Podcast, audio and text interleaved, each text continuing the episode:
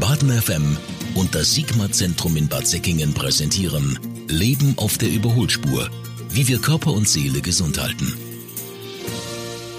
In unserer heutigen Zeit, da ist ja alles irgendwie so ein bisschen stressig. Wir haben wahnsinnig viele um die Ohren, haben Termine, möchten erfolgreich sein und oftmals kommt da alles irgendwie so ein bisschen zu kurz. Und dann kommt es vielleicht auch noch dazu, dass man zum Beispiel zur Arbeitsstelle pendeln muss und das alles insgesamt vielleicht nicht unbedingt erfüllend ist. Und deshalb freue ich mich ganz besonders über unsere kleine Baden FM Miniserie. Professor Dr. Bielitz vom Sigma Zentrum. Hallo. Ja, grüße Sie. Sie haben ja schon erzählt, dass Sie selbst pendeln, um mal genau bei diesem Thema zu bleiben.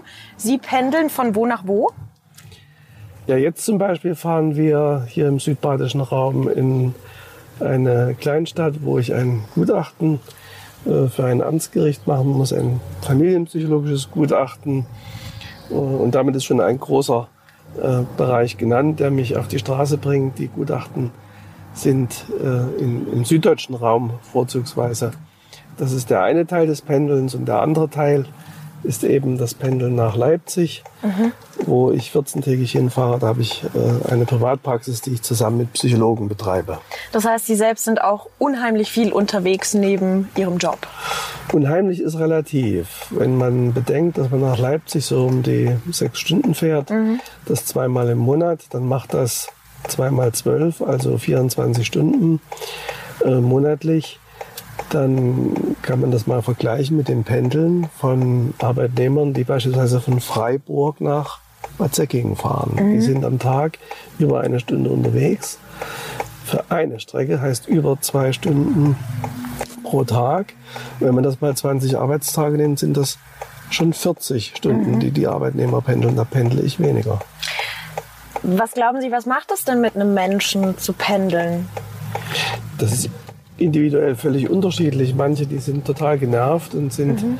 äh, quasi mürbe über die Zeit und wollen das dann auch irgendwann nicht mehr, was dann letztendlich auch zu beruflichen Veränderungen führt, weil der ja. Stresslevel äh, einfach äh, zu hoch ist. Die äh, müssen das dann auch eingestehen und verändern sich.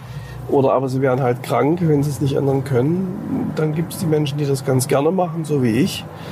Das hat ja auch was Belebendes, wenn man den Ort ab und zu wechselt. Äh, man ist herausgefordert, sich mit neuen Situationen auseinanderzusetzen. Mhm. Was würden Sie denn empfehlen, wenn, wenn man jetzt sagt, ja, Mensch, das, also ich pendel und das ist für mich wahnsinnig anstrengend, ich habe das Gefühl, das erfüllt mich nicht. Was, was empfehlen Sie denn solchen Menschen? Na, zunächst müsste man vielleicht mal über die Grundhaltung äh, zu dem Phänomen des Pendelns nachdenken. Äh, wenn es unausweichlich ist, weil unveränderbar durch Sachzwänge, Arbeits- und Wohnstätte eben in ja. unterschiedlicher Distanz oder ständig wechselnd, man kann das nicht ändern, ist auf das Einkommen angewiesen, dann ist das eben eine Haltungsfrage, ja, dass man sich vielleicht eine andere Haltung dazu mhm. Erarbeitet, dass es halt lebensnotwendig ist und versucht, in irgendeiner Weise dem Pendeln etwas Positives abzugewinnen, indem man zum Beispiel, ähm, wenn das mit der Konzentration machbar ist, Hörbücher oder Musik hört oder ja. äh, sich seine Gedanken macht oder sich vornimmt, auf der Strecke, die man nun mal pendelt, an irgendetwas Bestimmtes äh, zu denken, zu durchdenken, mhm. dann kann das schon eine positive Auswirkung haben. Mhm. So habe ich es immer gemacht. Mhm. Das kenne ich auch selbst. Ich meine, in der Theorie klingen die Dinge immer ganz gut und man, man ist inspiriert und sagt sich, ja, das ist vielleicht eine Idee, die Haltung zu ändern, aber manchmal fällt einem das ja auch wahnsinnig schwer. Ja. Wie kann man zum Beispiel zum Thema annehmen? Wie, wie kann man mit einer Situation, in der man sich vielleicht jeden Morgen darüber aufregt, dass man jetzt mhm. 40 Kilometer fahren muss und immer im mhm. Stau steht, mhm. wie schafft man es zu sagen, es ist in Ordnung, damit kann ich leben, ich bin okay damit? Wie, wie kommt man denn dahin zu diesem Annehmen? Mhm. Ja, das ist eine spannende Frage. Das ist vielleicht sogar eine psychotherapeutische Frage, wenn es ernsthaft krank macht mhm. und man damit nicht klarkommt. Aber ich denke eben, dass man sich zunächst mal der stressverschärfenden Gedanken bewusst werden sollte. Also wer darunter leidet, dass er sich aufregt, der sollte sich erst mal klar machen, äh, wie unnötig die Aufregung ist, wenn sie unveränderlich ist. Mhm. Das heißt, was ich vorhin meinte, man muss es einfach annehmen. Mhm. Und wenn man versucht, seine Gedanken in positive Bahnen zu lenken, mhm. in positive Dinge zu denken, das gewissermaßen auch abzukoppeln, wir sagen auch in der Fachsprache abzuspalten, mhm. was einen da stört, dann äh, geht das schon so in Richtung Integration Ja. dieses Phänomens Pendeln. Dann wird es nicht mehr so belastbar empfunden. Okay. Und Sie selbst haben aber zum Pendeln immer eine recht positive Haltung. Warum? Was gibt sogar, macht Ihnen das vielleicht sogar Spaß?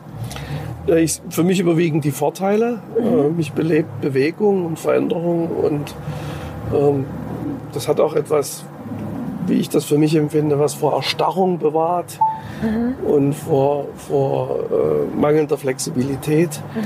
Man kommt schließlich auch mit anderen Menschen in Kontakt und Ja. äh, man sieht mehr von der Welt. Es ist einfach mehr herausgefordert.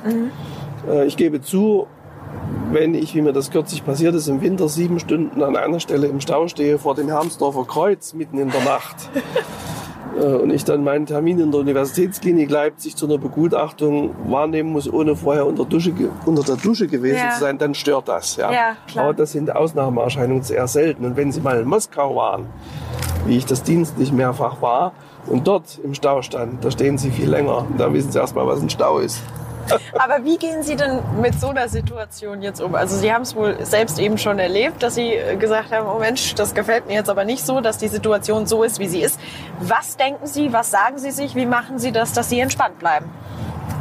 Ähm, Ich nehme es an. Es ist halt so, Mhm. ja, wie man ja Schwaben auch gerne sagt, in Baden-Württemberg ist halt so. Ist halt so. Und äh, damit ist es halt so. Und was hilft denn die Aufregung? Was hilft denn der Mhm. Ja. Ärger über den Umstand, der sowieso unveränderlich ist? Das heißt zusammenfassend ähm, für alle Pendler, die hier in Südbaden oder sonst auch unterwegs sind, im Großen und Ganzen geht es eigentlich darum, die, ähm, die Situation so zu akzeptieren, wie sie ist, wenn sie unausweichlich ist. Also Ja. wenn man gezwungen ist, diesen Job so zu machen. Ja, es geht um radikale Akzeptanz Mhm. des Umstandes und um Akzeptanz der mangelnden Veränderbarkeit. Mhm. Und der nächste Schritt ist dann eben, etwas Positives abzugewinnen. Und das ist ein Prozess. Das geht nicht Mhm. von heute auf morgen. Haben Sie einen Tipp, wie man akzeptieren üben kann?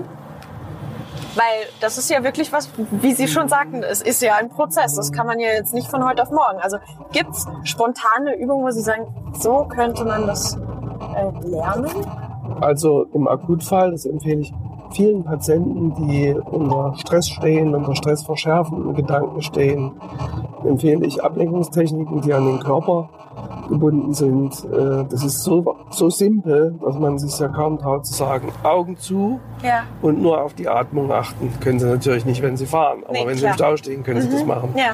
Aber selbst wenn Sie fahren und sich ärgern, können Sie mal den Versuch machen, einfach nur da zu sitzen, zu fahren und sich doch versuchen, auf die Atmung zu konzentrieren, sodass schon allein dieser Vorgang, äh, Konzentration auf vegetative Vorgänge und Beeinflussung der Atmung durch eine bewusste Atmung, einen Ablenkungseffekt mit sich bringt. Ja? Und dann kann man mal überlegen, ob man die Muskulatur etwas lockert, man kann die Sitzhaltung korri- korrigieren und äh, eben die Gedanken in andere Bahnen lenken. ja. Also geht dann quasi so ein bisschen in die Richtung Meditation, oder? Das kann man so sagen. Ja, das ist natürlich keine volle Meditation. Ja, klar. Äh, davor muss ich warnen, nicht, dass man äh, dann im nächsten drauf fährt oder einen Unfall verursacht. Ja. Gut. Also zusammenfassend eben, wie wir gerade schon sagten, die Situation annehmen oder sich vielleicht einfach im, im Akzeptieren und Annehmen üben. Und aber wenn man merkt, dass es einem zu anstrengend ist zu pendeln, empfehlen Sie trotz allem, sich vielleicht umzusehen, oder? Klar, wer es ändern kann und in der glücklichen Lage ist, das so zu ändern, dass die, die Stimmigkeit im Leben besser wird, dann kann man, kann man das ja mal vorschlagen. Ja. Ja. Dann vielen Dank Ihnen, Herr Dr. Bielitz, und ich freue mich schon auf die nächste Runde mit Ihnen im Auto.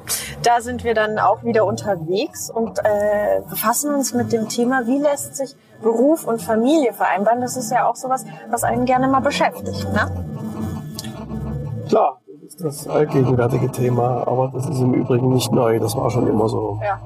Das wird wahrscheinlich auch noch so eine Weile bleiben. Dann vielen, vielen Dank und dann freue ich mich aufs nächste Mal. Gerne. Baden FM und das Sigma-Zentrum in Bad Säckingen präsentieren Leben auf der Überholspur. Wie wir Körper und Seele gesund halten.